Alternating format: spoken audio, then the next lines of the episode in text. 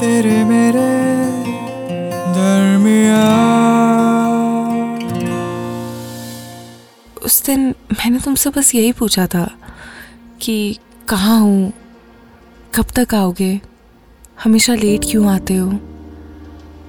क्या ये एक ऐसी बात थी जिसकी वजह से तुमने बिना सोचे समझे, बिना हिचकाए अपने मम्मी पापा और हमारे बच्चों के सामने मुझ पे हाथ उठा दिया? तुम्हें एहसास नहीं हुआ इस बात का जरा सा भी कि कितना गलत है ये? आज सोचती हूँ तो लगता है कि शायद बात ये नहीं है कि कितनी छोटी बात थी। बात छोटी हो या बड़ी मिसअंडरस्टैंडिंग हो या गलती, तुम मुझ पर हाथ कैसे उठा सकते हो? दस साल हो गए हैं रोहित हमें और आज भी बच्चों के सामने थप्पड़ मारने से पहले तुम्हारा हाथ एक बार नहीं रुका। आज इसी बात का दुख होता है कि दस साल बाद भी तुम मेरी जरा सी इज़्ज़त नहीं कर सकते, मुझे जरा सा प्यार नहीं कर सकते। तुम्हें पता है रोहित, जब तुमसे शादी हुई थी ना तो मेरे पापा ने मेरा हाथ तुम्हारे हाथ में दिया था कन्यादान के समय। तब मुझे ऐसा लगा था जैसे फाइनली लाइफ में कोई होगा, जिसका हाथ हमेशा मेरे हाथ में रहेगा, जिसका साथ हमेशा मेरे साथ रहेगा। पर आज इतने सालों बाद भी कुछ नहीं बदला। जब तुमने शादी के पहले महीने पे ही मुझ पे सबसे पहले हाथ उठाया था ना, तब लगा था जैसे, नहीं यार, गलती हो गई होगी, नहीं करेगा, आगे से, पक्का नहीं करेगा। ये बोलते बोलते दस साल हो गए रोहित। गलती मेरी हो या तुम्हारी, बात छोटी हो या बड़ी, तुम्हारे लिए तो हर चीज़ का सोल्यूशन बस एक थप्पड़ ही है ना। जो मार कर तुम मेरी बात, मेरी आवाज़ हमेशा दबा देते हो। जैसे जैसे मैं तुम्हारी बीवी नहीं, मैं तुम्हारी वाइफ नहीं, कोई घर का सामान हूँ जो तुमने किसी कोने में फेंक रखा है। पर अब और नहीं, तुम मेरी इज़्ज़त करो ना करो। मैं अपनी इज़्ज़त करना चाहती हूँ। इसलिए आज तुम्हें बता रही हूँ कि जाओ।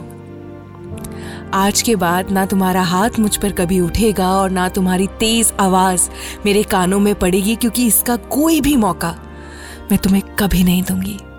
ये लेटर टेबल पर छोड़कर नेहा और सूरज के साथ आज मैं जा रही हूँ। इस उम्मीद में कि शायद मेरी नामौजूदगी तुम्हें यह एहसास दिला पाए। कि तुम्हारा फ़र्ज़ था कुछ वादे निभाने का जो कभी थे तेरे मेरे दरमिया तुम्हारा खत मिला। खुले दरवाजे और सन्नाटे से गूंजते इस घर में आज कुछ देख पा रहा हूँ तो बस ये खत। पिछले बारह सालों में जब भी सुबह उठकर तुम्हें देखता था तो एहसास होता था मुझे कि गलत कर रहा हूँ मैं तुम्हारे साथ। जब रात को मेरी ओर करवट करके रोते हुए सोती थी, तुम तो हर रोज खुद से पूछता रहा कि क्यों कर रहा हूँ तुम्हारे साथ ऐसा मैं। कभी खाने में नमक कम तो कभी तुम्हारा मेरी बेवजह फ़िक्र करना। कुछ भी मुझे मजबूर कर देता था अपना आपा खो देने के लिए, तुम पर हाथ उठा देने के लिए। जब तुम सुबह तैयार होते हुए कोशिश करती कि तुम्हारी चोटें ना दिखें तो सोचता था हमेशा कि क्या बन गया हूँ मैं? मैं तो आज भी उसी अमन को जानता हूँ जो तुम्हारे मेरे घर वालों से पूरी दुनिया से बस इसलिए लड़ा था कि तुमसे शादी कर पाए, तुम्हारे साथ ज़िंदगी बिता पाए। जब हम मंडप पर बैठे थे और तुमने फेरों के बीच धीरे से मुझे बोला था कि will be the best couple ना? तो मैंने भी मुस्कुराकर कहा था श्योर हाँ। तब ऐसा लग रहा था जैसे आज तक जो चाहा, जो मांगा, वो सब मिल गया। तुम मिल गई। शायद तब अगर मैं आज वाले अमन से मिला होता तो सबसे पहले मेरा हाथ उस पर उठता, जो अपनी ज़िंदगी के सबसे अहम हिस्से की कद्र करना भूल गया है।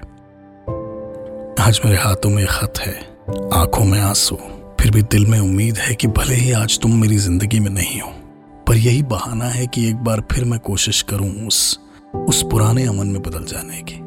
शराब की इस बुरी लत को छोड़कर तुम्हें गले से लगा लूँ, तुम्हें दिखा दूँ कि मैं वो नहीं हूँ जो मैं बन गया हूँ। मैं बदल सकता हूँ। इस कहानी को बदल सकता हूँ। और शायद ठीक कर सकता हूँ वो सब जो बिगड़ गया है। तेरे मेरे दरमिया। तेरे मेरे दरमिया। इस पॉडकास्ट के बारे में अपना फीडबैक देने के लिए हमें लिखें podcast at my Radio City dot com पर।